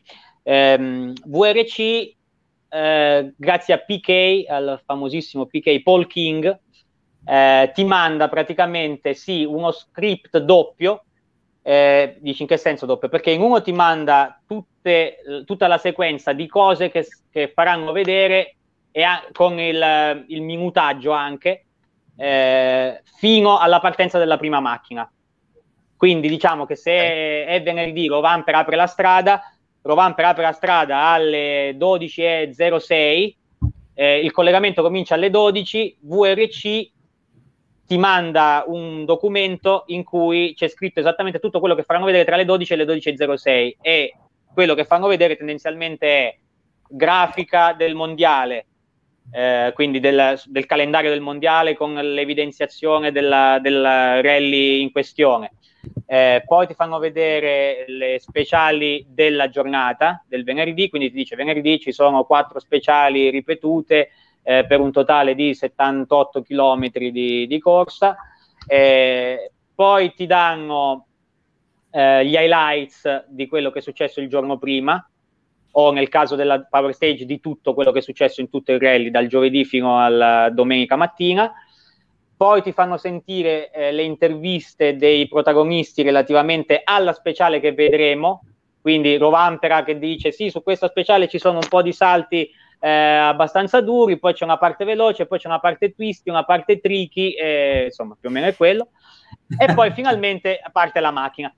Oltre a mandarti tutta questa lista qui, poi Paul King ti manda anche lo script suo, perché lui se le scrive le robe, ma io diciamo che seguo lo script di VRC soltanto quando vado a doppiare gli highlights dell'evento che vanno in onda su Sky il martedì sera dopo l'evento. Lì seguo pedissequamente perché è impossibile, perché hai un'ora di montato dove è tutto fatto bene in certo modo, quindi non è che puoi raccontare la rava e la fava, perché se si vede Neville non è che puoi cominciare a parlare di Mikkelsen nel VRC2 che su quella prova ha dato 12 secondi a Lindholm, non ha senso. Quindi lì seguo pedissequamente, quindi mi faccio la traduzione dall'inglese all'italiano, ma sulle speciali live non faccio mai la traduzione, vado a ruota libera in base ai miei argomenti. Anzi, qualche volta con Desposito abbiamo anche trascinato dentro qualcuno, tipo Andrea Adamo, tipo I Fiorio, è stato bello, tipo Cassina, è stato bello perché insomma abbiamo anche fatto quello, quindi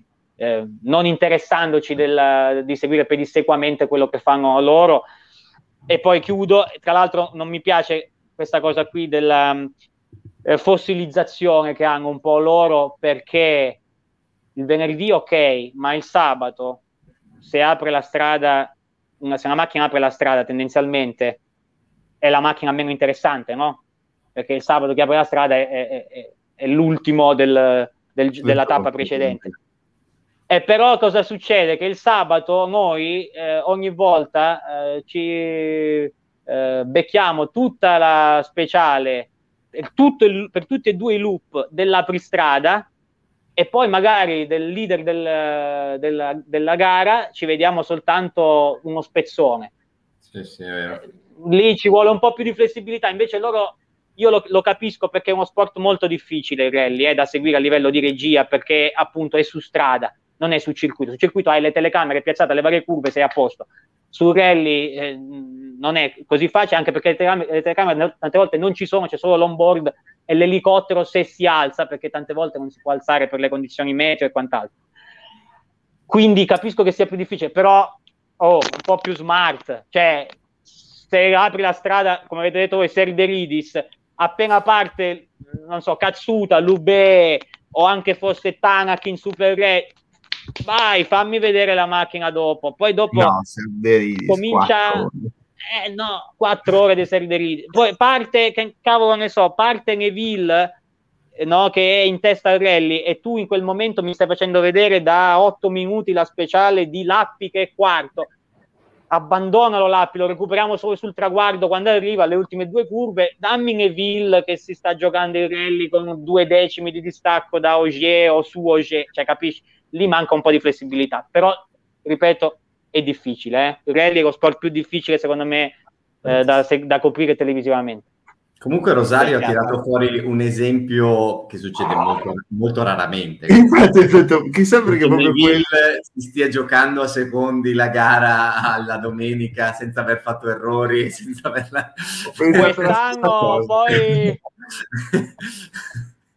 Quest'anno poi caspita, Hyundai ne ha vinta solo una. E tra l'altro se non slittava il piede a Ogier, insomma, forse neanche quella aveva vinto Hyundai. Esatto, sì. Però vabbè, volevo fare questa battuta. A proposito di commento vorrei citare un commento di Riccardo Facci che mi ha fatto molto ridere. Perché è vero.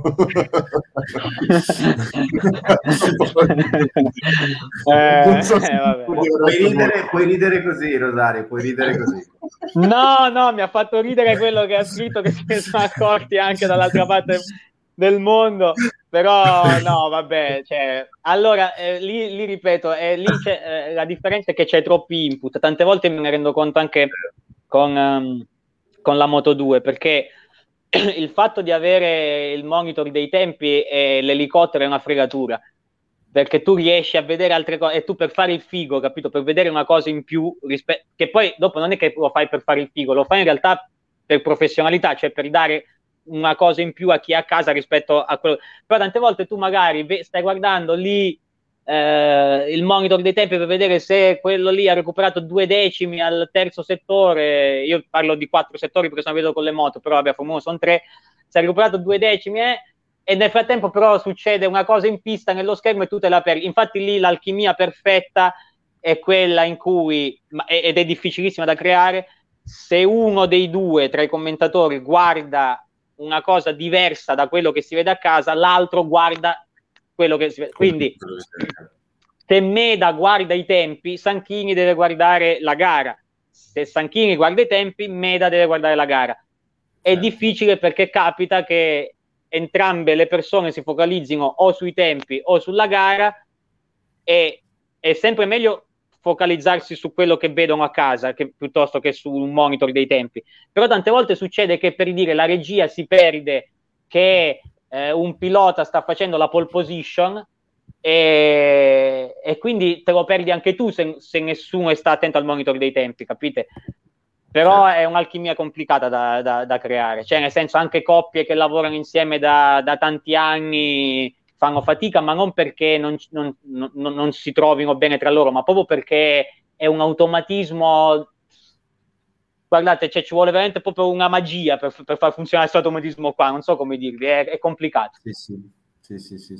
Che figata, io di queste robe tecniche impazzisco, cioè io veramente... vieni a trovarci una volta, vieni alla MotoGP, sono veramente... ti faccio entrare, lo vedi. Sono veramente nerd su queste cose qua, perché... sono fighissime. Sì, sono fighissimi. Io ti dico, se devo essere sincero, per esempio, io guardo la diretta di J Chiama Italia.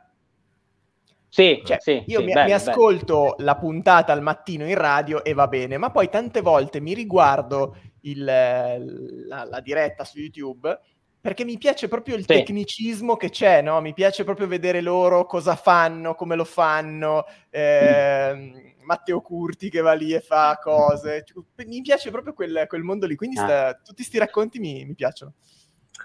No, poi dopo, guarda, meno male che non ci sono le telecamere in cabina, cioè c'è la telecamera in cabina di commento, ma non si vede quello che facciamo durante le dirette, perché sennò... E forse meno male. Ma del tipo... Sì, no, da Guido che si ribalta sulle sedie, cioè quando lui dice tutti in piedi sul divano, no? Non è che lo dice perché, capito, ha voluto inventare la frase a effetto, quella frase lì gli è uscita fuori perché lui è matto, e cioè, mentre tipo io urlo tante volte quando succede qualcosa, ma sto così, no? Concentrata, invece Guido no, si mette in posizione, e una volta si è messo in piedi su sta sedia e da lì gli è venuto, se io sono in piedi sulla sedia, chi a casa sarà in piedi tutti in piedi sul divano, e da lì poi dopo, vabbè, ha avuto successo, quella frase lì l'ha ripetuta, ma lui l'ha fatto veramente. E quindi da quello ha anche delle robe, cioè, del tipo, non lo so, cioè, ci mandiamo a quel paese, cioè, ci scriviamo delle robe, i pizzini, robe oppure facciamo vedere tipo delle cose, tipo guarda quello che sta combinando, che sta perdendo 3 secondi al giro, che succede, tipo cose così. Insomma, ma meglio che non si veda, perché sennò sarebbe un macello. però è sempre curioso. Una cosa che anche a me ha sempre affascinato. Sì. Abbiamo fatto un lavoro, io e Giacomo abbiamo fatto una cosa con il tuo collega Boselli, che aveva fatto un corso alla Motorsport Academy, che dove ci siamo conosciuti io e Giacomo, Experis. E praticamente ci avevano portato la Vandone a far vedere tutta la regia, tutta quella cosa lì, è una cosa che mi ha triggerato come una bestia. Fantascienza. Molto bello. Noi facciamo le cose su StreamYard, no? È quello il bello. noi risolviamo il problema. Ma StreamYard comunque, ragazzi, è una figata, perché permette di fare queste robe qua, cioè pensate 10 anni fa non c'era StreamYard, come facevi? Sì. Non le facevi ste robe. Non le facevi. Però, no. Io volevo chiederti, Rosario, visto che stiamo parlando del tuo lavoro, invece, come te l'avranno chiesto 1000 volte, ma come ci sei arrivato? Nel senso che è una storia lunga, è una storia di passione, cioè, perché io ho letto delle tue interviste, ho visto che hai fatto, che io non sapevo, che hai commentato il calcio sudamericano. Sì. E che commenti. Sì, sì. No, vabbè, ma il calcio sudamericano è facile da associare, perché voi direte che cacchio c'entra il calcio, se la tua passione è il rally, che cacchio c'entra il calcio sudamericano? E invece esatto, è molto... scusa se ti interrompo, perché i puristi del rally dicono: allora, intanto, se ti piacciono i rally non ti può piacere il calcio, e via di assoluta. Seconda regola, se ti piace il calcio, come fa a piacerti quello sudamericano se ti piacciono i rally? Quindi devi trovare il collegamento e convincere i puristi di questa cosa. I puristi comunque si incazzano, adesso capirete perché. però vi dico che sì, perché comunque i puristi si incazzano, adesso capirete. Allora, è fondamentale una cosa comunque, a prescindere dalle passioni, cioè per chi fa il mio mestiere il calcio è lo sport più completo per imparare a fare il mio mestiere, cioè per fare le telecronache, perché se tu, per esempio, fai una telecronaca di Corea del Sud, Cina, no? Pensate solo ai cognomi, lascia perdere il valore tecnico della partita, però pensate ai nomi e cognomi, per noi sono obiettivamente complicati, no? Perché Park Ji-sung, Kim Jong-li fa altro nella vita, però vabbè, tipo il dittatore in Corea del Nord, però vabbè, però tipo Yang, Ping, Zhang, cioè... Capite bene, no? E magari c'è un gol in mischia di testa su calcio d'angolo di un coreano, che già tu hai fatto fatica a imparare i nomi, ad associarli ai giocatori e ai ruoli, no? Perché pensa anche i giocatori si assomigliano molto, almeno per noi si assomigliano molto, poi dopo magari loro si vedono in maniera diversa, perché ovviamente... no, ci sta, cioè, d'altra parte, certo. Guarda, se viene un marziano, no? E va nel garage di Gino VRC, no? E vede tutte le macchine da rally che ha lui, a parte il colore, dice vabbè, sono dei pezzi di ferro su 4 ruote, tutti uguali, no? Sì, cioè, certo. È lo stesso, cioè, voi dovete pensare che è la stessa cosa per noi a vedere persone diverse da noi, Quindi è una cosa assolutamente normale, che fa parte proprio della natura umana, forse della natura di tutti, perché anche credo che alla fine i cani a noi ci riconoscono dall'odore, non ci riconoscono dall'aspetto. Cioè, il mio cane sa che sono io perché mi riconosce dall'odore, non è perché, cioè, quando io arrivo a casa sa già che sono io dalle scale, perché sa che sente l'odore o il passo mio, non perché ha visto la mia bella faccia di C. Quindi capite, è una cosa che proprio fa parte di tutte le specie viventi, secondo me. Certo. Però sotto questo aspetto, quindi, il calcio è molto formativo, perché riconoscere un calciatore in mischia significa che quando ci sono 2 macchine uguali, per esempio in Formula 1, al rally è ancora più facile sotto quell'aspetto, perché te ne inquadrano uno, quindi non si sbaglia. A meno che non ti inquadrano una macchina ferma e tu non sai chi sia. Cioè lì c'è la macchina ferma con i 2 che sono scesi dalla macchina, e lì non sai chi sia, no? Cioè lì ci devi un po' andare a intuito guardando chi c'è in stage, però è una cosa molto rara. Invece tipo in Formula 1, cioè se ne riconosci 11 di una nazionale culturalmente a noi lontana, è molto facile, più facile, capito, distinguere 2 macchine. Quindi sotto quell'aspetto il calcio è fondamentale. Poi perché il calcio sudamericano, e la faccio breve, passione per i rally, certo, passione anche per la Formula 1, ecco perché i puristi si incazzano, perché il mio idolo di tutti i tempi, di tutta la vita, Ayrton Senna, quindi sì, il mio idolo è Ayrton Senna, non è né Biasion, né KKK, né Marco Allen, né Carlos Sainz, né Colin, no, è Ayrton Senna, non ci sono storie, fatemi tutte le pulci che volete, il mio idolo è Ayrton Senna. Quindi mi vedo di nemici, ti sei fatto un sacco di nemici. No, lo so, però è così, cioè, anche perché ripeto, per me poi dopo, se proprio dobbiamo parlare di idoli, il mio idolo era la lancia nei rally, non era un pilota. Torniamo al discorso che abbiamo fatto all'inizio sulle superstar, no? Sulle Bogiero, Vampera, che sono molto personalizzati, mentre una volta erano le macchine la cosa importante, non chi le guidava.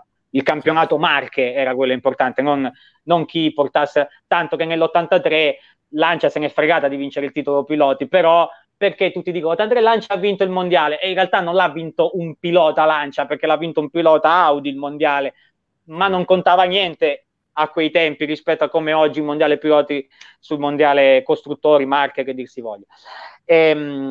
Quindi Ayrton Senna, mio idolo di sempre, di tutti i tempi. Morto Ayrton Senna, io ero piccolino, quindi devastato da questa cosa qua. È una cosa che non auguro a nessuno, sinceramente, a nessun bambino, di perdere l'idolo quando tu sei piccolo. Io per fortuna ho fatto in tempo a vederlo di persona, cioè nel senso in presenza a Monza. Niente, quindi morto Senna, un mese dopo ci sono i mondiali di calcio, a me fregava nulla, cioè non ho mai visto una partita di calcio, ero così piccolo che... però la finale dei mondiali è Italia-Brasile, quindi ovviamente mondiale Italia-Brasile, anche il più grande nerd di rally, Italia-Brasile la finale, se c'era nel 94 l'ha vista, quindi è inutile che mi veniate a dire delle robe, perché se gioca l'Italia la guardano tutti, se gioca l'Italia nella finale la guardano tutti, non fosse altro per orgoglio nazionale. Sbaglia rigore Baggio, perdiamo i mondiali, disperazione del bambino che aveva già avuto il trauma un mese e mezzo prima perché era morto Senna, ma bambino che sapeva già leggere, per sua fortuna. Il Brasile fa lo striscione, la nazionale del Brasile, appena campione del mondo, Senna aceleramos juntos, che non sapevo cosa significasse, però io ho letto Senna nazionale Brasile, Senna brasiliano. Diciamo che da lì, nonostante la disperazione per l'Italia che aveva perso il mondiale, mi è scattato l'amore per il Brasile, un po' di repulsione per il motorsport perché avevo perso il mio idolo. Unendo le due cose ho cominciato un po' a seguire il Brasile, calcio brasiliano, la Coppa America. Ai tempi su Tele Monte Carlo mi facevo registrare le videocassette e me le facevo portare al paese con un mese di ritardo, senza leggere la Gazzetta. Ai tempi era più facile evitare gli spoiler. E poi dico, ma io scusa, ma perché conosco il Brasile ma non so un cavolo dell'Argentina, della Bolivia, del Perù? Da lì ho cominciato un po' a impassionarmi, e quindi è nata sta passione per il calcio sudamericano più che altro, però è... Capisci? Nasce comunque dal motorsport, nel senso sì, nasce sì. Da Ayrton Senna, morto il mio idolo, mi allontano da bambino, quindi non penso che gli amanti appassionati di rally ne possano fare una colpa, un po' dal motorsport. Poi mio padre pure ci è messo di mezzo perché ha venduto la Delta, quindi ai tempi avevamo una purlina Delta Altovà, ha venduto la Delta, vabbè. Quindi unendo tutte le robe messe insieme, lì mi è salita la scimmia, che ho tuttora, piglio il mate, ho queste manie qua, però comunque non è che se uno c'ha una passione toglie l'altra o diminuisce l'altra. Cioè io quando torno il lunedì dalle gare della MotoGP in contemporanea con Rally, come detto, la prima cosa che faccio, anche se ho preso l'aereo delle 7 del mattino e sono arrivato alle 8:30 allinate a Malpensa, e alle 9 a casa mi metto sul divano e attacco tutte le speciali. Quindi direi che su questo non... Poi dopo capisco se qualcuno mi vuole criticare per le mie passioni parallele per MotoGP, per Formula 1, lo capisco, vabbè, perché magari adesso sono integralista su certe cose. Avessi detto Formula E, uno può dire vabbè. Però stiamo parlando di calcio sudamericano. No, però diciamo che la trasversalità oggi è ciò che funziona, cioè arricchisce, dato che le nicchie si stanno stringendo, la trasversalità, soprattutto nel motorsport, ma anche negli altri sport, sicuramente arricchisce professionalmente, come è successo a te sicuramente, ma anche a livello umano e culturale, proprio di cultura personale. Sì. Sì, poi diciamo che il Sud America con i rally, voglio dire, ha un legame molto forte. Rally Argentina, Rally Cile, Dakar in Sud America, perché è appassionato anche dei rally raid, quindi...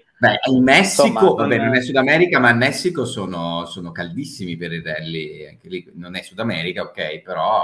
Cioè, A me dispiace che manchi l'evento in Argentina, perché loro lì sono veramente, cioè loro farebbero un grande spettacolo sinceramente, ma pensa che loro vanno matti per il turismo carretera, voglio dire, con tutto il rispetto, però è diciamo una serie automobilistica lontana dagli standard che abbiamo noi in Europa, sia di spettacolo, no, forse di spettacolo no, perché comunque sono abbastanza, però sia di livello di talento che di sicurezza che di prestazione dei veicoli, per cui loro sono proprio, infatti non vedo l'ora di vedere com'è il Cile. Certo. Non vedo l'ora di vedere il Cile quest'anno. Dovremmo effettivamente fare un commento qua su StreamYard di una gara del turismo carretera. Potrebbe essere una cosa. Ci sta. No, volevo chiederti, sulla parentesi calcistica, ma se c'è il derby sudamericano, chi tifi? Brasile-Argentina, dici? Sì. Allora, ribadisco, io sono nato, tra virgolette, con l'amore per il Brasile perché Ayrton era brasiliano. Quindi io sono sempre attratto più il Brasile. Poi però il problema qual è? Che io adesso conosco meglio la lingua spagnola e anche nella sua, diciamo, dialetto argentino, che non è un dialetto, è un... Però diciamo che lo spagnolo argentino è diverso dallo spagnolo di Madrid, ecco, quindi dal castigliano, come si suol dire. E quindi quello, poi ho più amici, sinceramente adesso per la mia vita umana e professionale in Argentina, sono stato 1000 volte in Argentina, mai in Brasile, quindi adesso sono sinceramente un po' più legato all'Argentina che al Brasile, ma cioè, nel senso, poi dipende, perché se gioca cioè, se parliamo di calcio e gioca Messi, io sono messista convinto dal primo giorno in cui l'ho visto nella mia vita, quindi. Però quando giocava Ronaldinho ero ronaldinista convinto e quindi per me era Brasile. Se domani nasce un brasiliano che mi fa entusiasmare, anche se è difficile, perché comunque cioè, il calcio no, ma sapete perché? Perché il calcio, da quando hanno cominciato a essere più giovani di me, cioè non è come il rally, capito? Cioè nel rally vedo Rovampera che è molto più giovane di me, ma molto, però non mi fa differenza, cioè non è che dico siccome Rovampera è più giovane non mi attrae quanto mi attraeva Colin. Colin McRae che vabbè, o anche Barnes, che io sono stato anche barnsista nella mia vita, vabbè comunque però capisci, perché invece lì nel calcio sta cosa qua un po' la sento, che sono tutti ragazzini che sono proprio generazionalmente lontani da me, ecco. Non riesci, cioè, l'idolo sportivo calcistico non può essere più giovane di te tendenzialmente, cioè, ma forse anche una questione culturale, sai, perché comunque se vai a parlare con Rovampera lui ti tira fuori le macchine, cioè lui parla delle macchine di suo padre, anche Solberg, cioè anche se sono ragazzini comunque sono molto più vicini a me, al mio modo di vedere il mondo, rispetto ai ragazzini della loro età, che sono più lontani, ma è normale, cioè, nel senso, io sono lontanissimo dal modo di vedere il mondo di mio padre era lontanissimo da mio nonno e così via. Bene, allora, tra l'altro io direi che dopo 1:20 possiamo cominciare a parlare di Estonia. Caspita, è vero, c'era questo dettaglio, dovevamo parlare dei belli. A proposito di tra l'altro lui è un matto perché lui mette le foto con sta BMW M3 che anche lì questo mi fa impazzire, cioè pensate se Leclerc, quindi pilota Ferrari, mettesse una foto di se stesso con un Audi su Instagram, macello, apocalisse.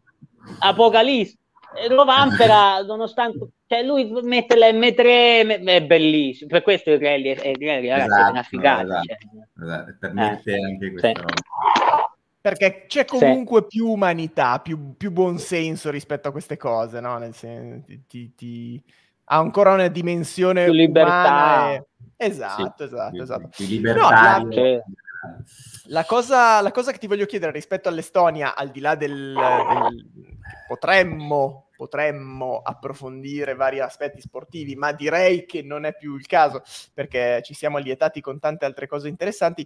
Quello che ti voglio chiedere sull'Estonia è un po' l'affare Tanak. Tu dalla tua posizione privilegiata come l'hai vista, perché è chiaro che per lui Estonia e Finlandia dovevano e in parte devono essere il momento del suo riscatto stagionale, nel senso che se lui non mette in piedi almeno in Finlandia un po' di ciccia diventa difficile dimostrare di poterci stare. Sai, lui aveva fatto pure un rally preparatorio che aveva stravinto vincendo tutte le speciali davanti a Suninen, quindi penso che si aspettasse tanto. Io sono rimasto sinceramente sbalordito del fatto che non che sia successo un problema tecnico, perché quello è imparabile, cioè può succedere, però del fatto che abbia apertamente dichiarato Rich Millener noi avevamo dei dubbi su questo motore già da prima dello shakedown e abbiamo fatto lo shakedown sapendo che c'erano dei dubbi su questo motore e purtroppo questi dubbi nello shakedown sono stati confermati. Ma se c'hai dei dubbi su quel motore, cioè, prima del controllo di inizio rally fa in modo di metterne uno che sia più affidabile, anche perché non mi sembra, cioè al netto del fatto che magari questo motore potesse essere difettoso, ma più fresco di quello con cui poi Tanak ha fatto il rally. Ma in realtà col motore con cui Tanak ha fatto il rally, nel giorno in cui non ha aperto la strada ha vinto tutte le speciali tranne le due umide Tanak, che ci si sa che quando si apre la strada sullo sterrato umido è più facile per l'apristrada, che in quel caso era Calle, per cui prendersi un rischio aveva senso da parte di M-Sport, considerato che Tanak aveva fatto l'evento preparatorio, considerando che è velocissimo su quel rally lì, considerato che Calle apriva la strada il venerdì. Io quello mi ha un po' lasciato sbalordito, ecco, soprattutto visto che M-Sport è un team con una storia, una furbizia anche, no? Straordinaria nell'approccio ai rally, quella furbizia che ha permesso loro di arrivare al primo rally con una rally 1 e di avere la macchina migliore di tutte con il pilota migliore di tutti in quel momento, che era Seb Loeb. Farei un attimo Service Park per il sociale e approfondirei questo aspetto regolamentare tecnico. È una domanda che faccio perché è un dettaglio che a me sfugge onestamente. Se M Sport si fosse presentata con un altro con l'altro motore prima delle verifiche non sarebbe stato penalizzato, giusto? No, esatto. Okay, quindi di fatto il problema è stato aver fatto i controlli, le verifiche con quel motore punzonato lì, prima dello shakedown, sapendo però già che quel motore non era sicuro, cioè, forse aveva un problema. Quindi è quello fatto, che mi ha stupito. Quindi di fatto loro hanno un vincolo da verifica a fine gara. Fuori da questi momenti loro possono comunque cambiare dei motori?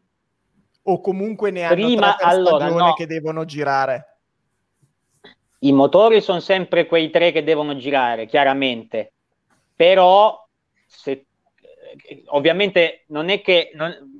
Allora, se tu togli un motore, nel momento in cui tu lo togli perché è arrivato a fine vita, sai che comunque ti deve durare tutta la stagione il pacchetto di motori che hai, quindi quel motore lì lo puoi sistemare, no?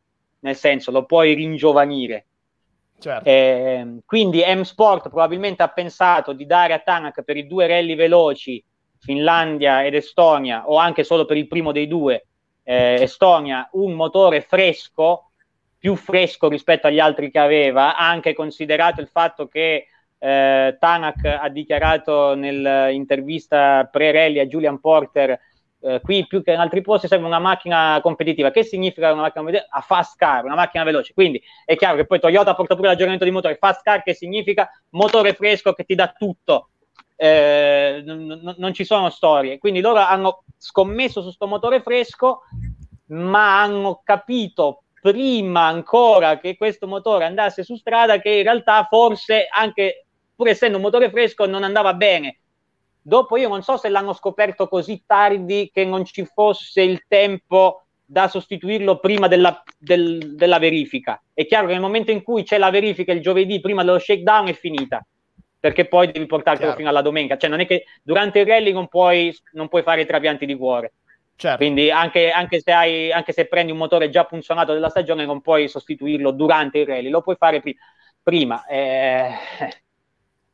Tra l'altro mi sa, adesso non ne sono sicuro al 100%, dovrei verificare il regolamento tecnico, che loro hanno potuto fare la modifica, cioè cambiare il motore e prendersi 5 minuti proprio perché è stato dopo lo shakedown e non dopo la prima speciale, perché il motore, se non ricordo male, ma non dovrei ricordare male, è uno di quegli elementi che non possono essere sostituiti al rally già cominciato, neanche a fronte di grandi penalità. Vedi Mikkelsen l'anno scorso, che ha rotto 2 motori con la sua Skoda e ha perso di fatto il campionato VRC2, ma non ha sostituito il motore rientrando poi in Super Rally anche solo per fare la Power Stage. E non è che non avessero un motore spare in più, ci mancherebbe, Talk Sport poi. Quindi secondo me l'hanno potuto sostituire proprio perché era prima che cominciasse il rally, sebbene dopo le modifiche le verifiche tecniche. Sì, mi ha stupito da parte di M Sport, perché team così che fa questa scelta azzardata mi sembra un po' strano. Poi il rally di casa di oggi, scusa, è successo a fine del primo giro di shake questo problema qua, no? In realtà, da quello che ho capito io, è successo subito. Cioè, allora, c'era questo motore sul quale avevano... Esatto. Dopo le verifiche. Dopo le verifiche, neanche dopo la verifica, perché questo è quello che è emerso. Cioè, nel senso che loro hanno fatto la verifica, si sono resi conto che questo motore non andava bene, però non potevano più fare niente, l'hanno messo lo shakedown, primo giro Tanak lo vince, tra l'altro, nel senso non ha vinto lo shakedown perché ha vinto Kalle, ma Kalle ha fatto 3 giri, Tanak ne ha fatto 1, ma Tanak è arrivato al traguardo dello shakedown già consapevole di avere il motore rotto, che poi non so cosa avesse rotto di sto motore, sì. Ma doveva essere un major failure, perché non è che era il turbo. Cioè, capisci che si può cambiare senza... Era proprio il motore, e quindi dopo la verifica è uscito il problema, ok. Ripeto, però M Sport è un team che ha esperienza, è un team che sa dove mettere le mani, mi sembra strano che si accorgano di un major failure così tardi, perché le macchine le mettono in moto dal martedì. Dopo non lo so, io non posso entrare nello specifico perché non lo so, però un team come ci avranno messo lo zucchero nella benzina. Oppure... no, e soprattutto un team che si è preso Tanak proprio per, cioè, facendo vedere le ambizioni sono alte, nel senso. Sì. Va bene, Pietro, tu io so che dalla chat di oggi, dal canale Telegram, dovevi espletare una richiesta. Aspetta, vado a leggere testualmente, perché è stata fatta una domanda nel gruppo che in qualche modo avrei voluto farti anch'io, però non c'è stato modo, però a questo punto te la faccio, aspetta che la trovo, perché cito testualmente il nostro amico del gruppo se ce la faccio, se la posso fare, giuro che ce la faccio. Vai. Tu e io io credo che questa sarà l'ultima sera che ci sarà una sede di Service Park, perché fuori dallo studio c'è un disastro di vento che penso che tra poco porterà via casa con lo studio, tipo app. Io ho già dato ieri, cioè stanotte è stato fighissimo, non è stato fighissimo. Erano le 4 del mattino. E a un certo punto mi sono svegliato, tipo era l'apocalisse, e io mi sono svegliato, io di solito non mi sveglio mai di notte, però era talmente proprio apocalittica la cosa che ho sentito qualcosa di strano, e niente, praticamente ho scoperto, avevo tutte le finestre aperte in casa per fare un po' circolare l'aria senza accendere il climatizzatore, perché non ce n'era bisogno, visto che era piuttosto fresca la sera. E niente, entrava l'acqua, quindi ho dovuto chiudere tutto, e poi guardavo dalla finestra la macchina parcheggiata sotto casa pregando che non arrivasse un albero. 2 macchine più indietro è arrivato l'albero. cioè due macchine dietro la mia, quindi 6 metri dietro la mia macchina la strada è stata bloccata da un albero gigante, era stato 8 metri di albero caduto, sradicato, che ha travolto 5 macchine.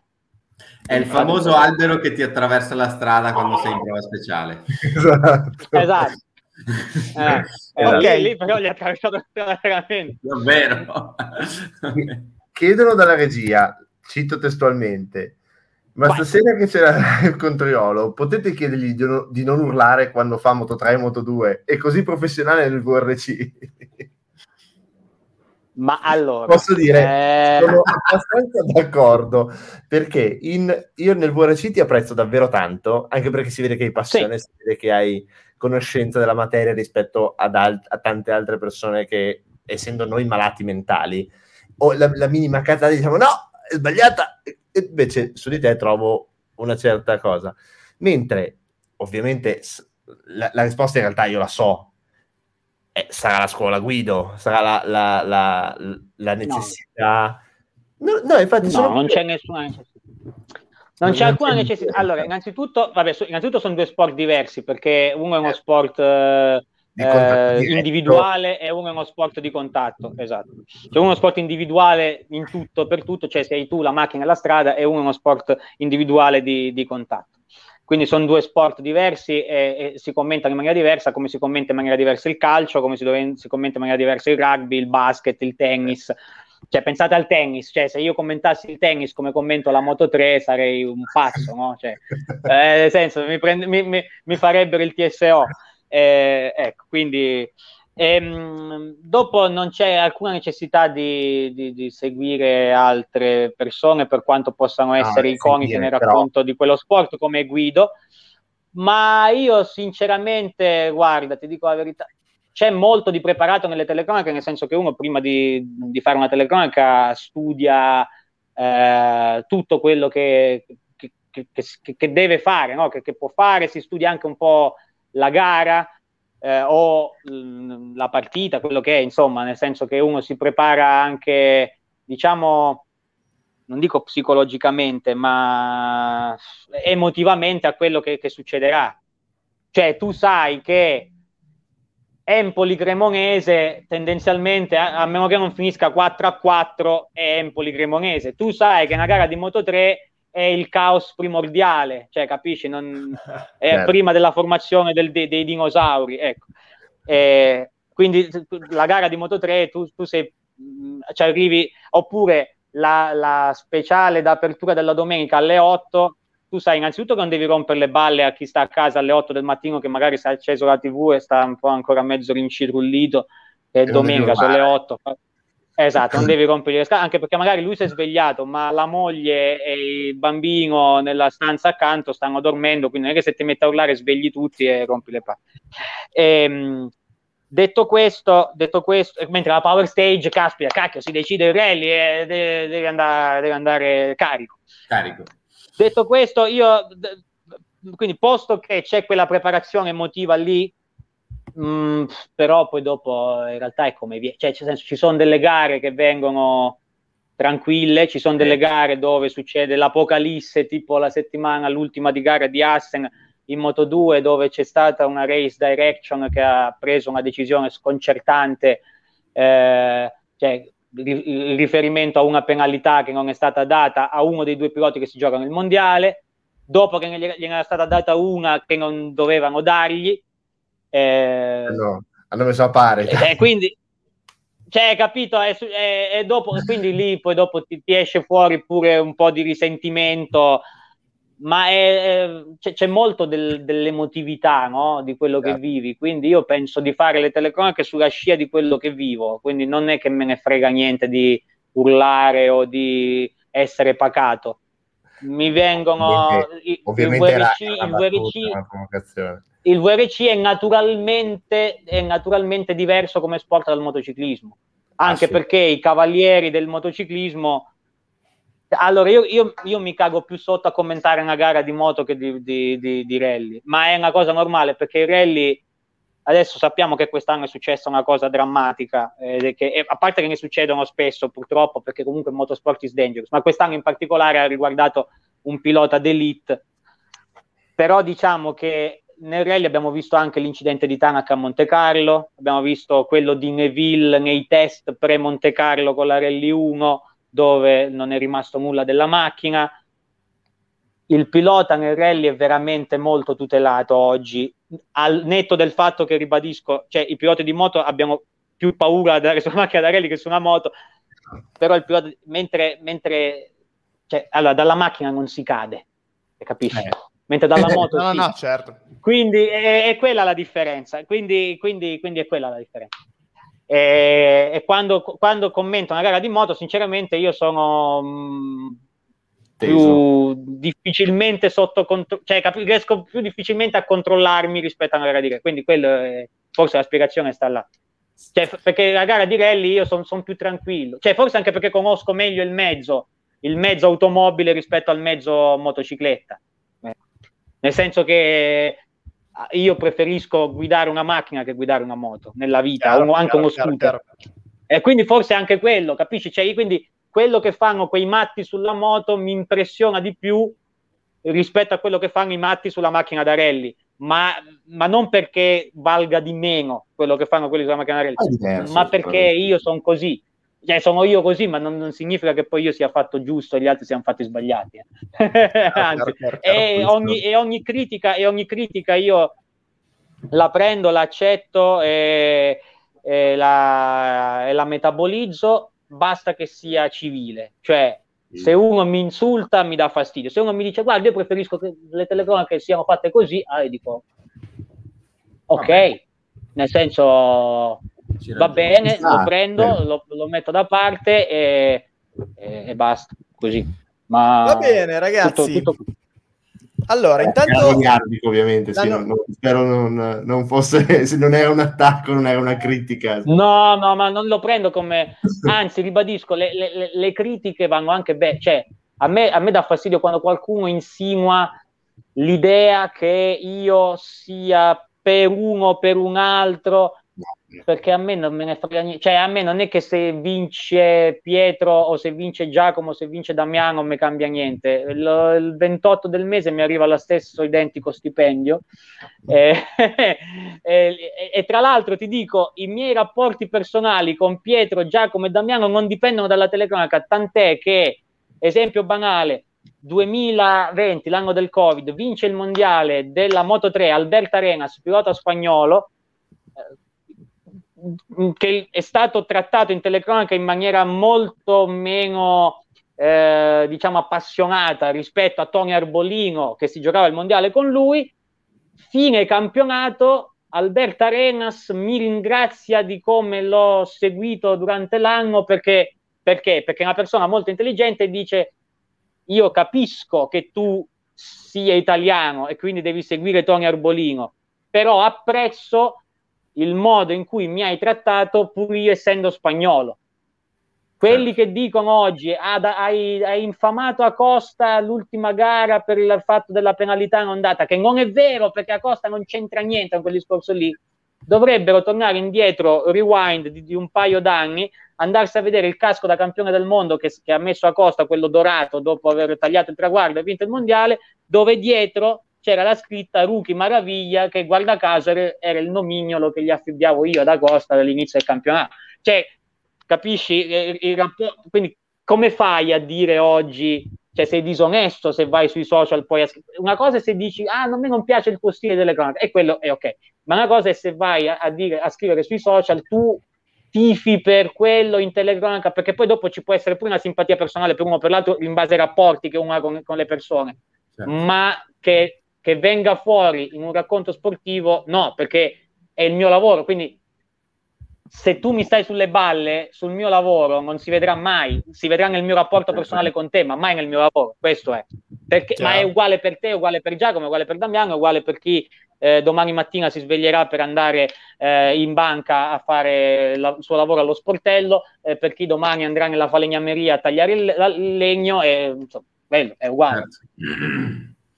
Assolutamente, è professionalità, Esatto, ne va della tua poi dopo che non ti piaccia lo stile io lo accetto, lo metabolizzo e anzi mi dai una mano se tu mi dici non mi piace e mi dai delle argomentazioni, io cioè mi dai una mano a migliorare, quindi lo apprezzo tantissimo. Esatto. Certo. Allora, intanto vi segnalo che abbiamo perso Riccardo Facci, ha detto che Riccardo Facci va a letto. Quindi... No, magari è ancora lì che ci sta pensando, magari è ancora lì che ci sta pensando. No, Facci nazionale, però... non ci tradire. Allora, io voglio salutare anche Alex Paonna di Racing, Dario Desposito, che insomma abbiamo anche citato. Insomma... Tutti quelli che ci stanno seguendo, che siete stati tanti anche questa sera. Jack, comunque, come chiedeva Riccardo Facci, sì, saremo a Roma, perché ha detto, ma quindi Roma? Sì, saremo a Roma. Saremo a Roma, il nostro programma, alla fine... Facciamo un po' di casa Service Park, tipo casa Vianello. Barba che noia. Che esatto, noia che barba. No. Visto che nella live precedente vi abbiamo raccontato i nostri spostamenti per andare a Roma, vi possiamo dire che non mi dovete venire a prendere a Roma Termini a 00:30. È già una bella cosa. No, anche perché non ci sono i taxi, quindi trovate, perché hai visto che macello che c'è, i telegiornali l'hanno detto. Esatto, quindi io prenderò un magnifico treno venerdì mattina alle 11:40 da Milano Centrale. Se c'è qualcuno che prende il treno, un Italo, alle 11:40 da Milano Centrale a Roma Termini, si faccia vivo, perché così almeno chiacchieriamo di rally. Ma tu sei in prima classe, chi viene con te? Ma chi? Classe? Ma dove? No. anche perché paga Service Park, quindi ovviamente esatto, in prima classe business salottino. Esatto, sì, 280 € per fare Milano-Roma. Il nostro budget infinito. È vero, grande Gonda, ha ragione, io ci contavo. Damiano Fit Cicalone. Non potrò fare Damiano Fit Simone Cicalone. Peccato. No. Mentre troverò già giù i miei due colleghi di merende. Ma io sono già in giro domani. Ah, beh, lui fa lo sborone. Ah, boh, proprio l'hai presa lunga. Io c'ho unito le vacanze, meglio di così. Bene, un saluto a VRC TV Italy che è una bella pagina, una bella realtà, amici del podcast. Amici nostri. Che dimostra dal suo seguito che qualcuno che è appassionato di rally c'è in giro, diciamo. Qualcuno sì, esatto. Nonostante VRC, profilo ufficiale, abbia 22 milioni di followers in meno rispetto alla Formula 1, ecco. È una roba incredibile se ci pensate, però vabbè. Bene, io voglio ringraziare Rosario Triolo per la grande disponibilità, per essere stato qua con noi questa sera. Grazie a voi. Grazie. Mi piace a voi veramente. Vai Rosario, finisci? No, dico grazie a voi, ma non soltanto perché mi avete ospitato stasera, perché mi avete fatto un sacco di belle domande, anche se abbiamo parlato un po', forse troppo poco, degli argomenti che c'eravamo prefissi. Però vi voglio ringraziare non tanto per questa sera quanto per il lavoro che fate, appunto, per tenere vivo l'interesse e l'entusiasmo per i rally, nel senso che vi stimo, vi apprezzo, vi invidio anche un po' in certe circostanze, nel senso che vorrei fare anch'io molte delle cose che fate voi, tipo ecco come Pietro che va a Roma domani, mentre io comunque commenterò RC Roma che andrà su Sky, però solo 2 prove della domenica, tra cui la Power Stage, ma lo farò di fatto da Milano. Ma soprattutto, appunto, vi voglio ringraziare per quello che fate veramente. Dopo non so come facciate a farlo, perché ripeto, conoscendo le difficoltà del mondo del lavoro oggi, vi apprezzo ancora di più. Immagino che ci sia stato anche inizialmente un grande sacrificio che magari adesso è stato alleviato da alcune cose, anche un po' di seguito, di interesse, di successo che giustamente avete avuto, però immagino che all'inizio sia stato molto complicato e che non sia facile tuttora, specialmente perché purtroppo in questo momento il rally è uno sport comunque di nicchia, nonostante sia una nicchia secondo me poco esplorata, perché in realtà è una nicchia più ampia di quello che vogliono far sembrare. Però vi voglio ringraziare, ecco. Non per l'ospitalità, ma proprio per quello che fate. è importante. Grazie. Spero, lo dico col cuore, non lo dico per leccarvi il di dietro. Si capisce, grazie mille, si capisce. È apprezzato proprio per questo. Esatto, assolutamente sì, ma interessante il fatto di sapere che tu comunque commenterai, quindi magari noi faremo dei contenuti di rimbalzo a te. Vediamo se... Vai, voi tanto ci avete il modo di contattarmi. Perché noi siamo abbastanza bravi, ci è venuto molto bene in Sardegna farci fotobombare nelle riprese del promoter. E quindi sì, diciamo. Mi sa che una l'ho pure vista live, tra l'altro. Sì, quella della Tula, della Tula l'hai vista sicuro. Esatto, ma live proprio mentre c'era lì Molli che girava. Era quella. Va bene, Grazie anche a Giacomo Cuniale e Pietro Manfrin come sempre. È sempre un piacere. Grazie a voi, grazie Rosario, davvero un piacere. Grazie, buonasera a tutti, ci vediamo alla prossima live, non sappiamo già dirvi quando, ma lo scoprirete seguendoci sui nostri canali social. Buonasera a tutti. Ciao.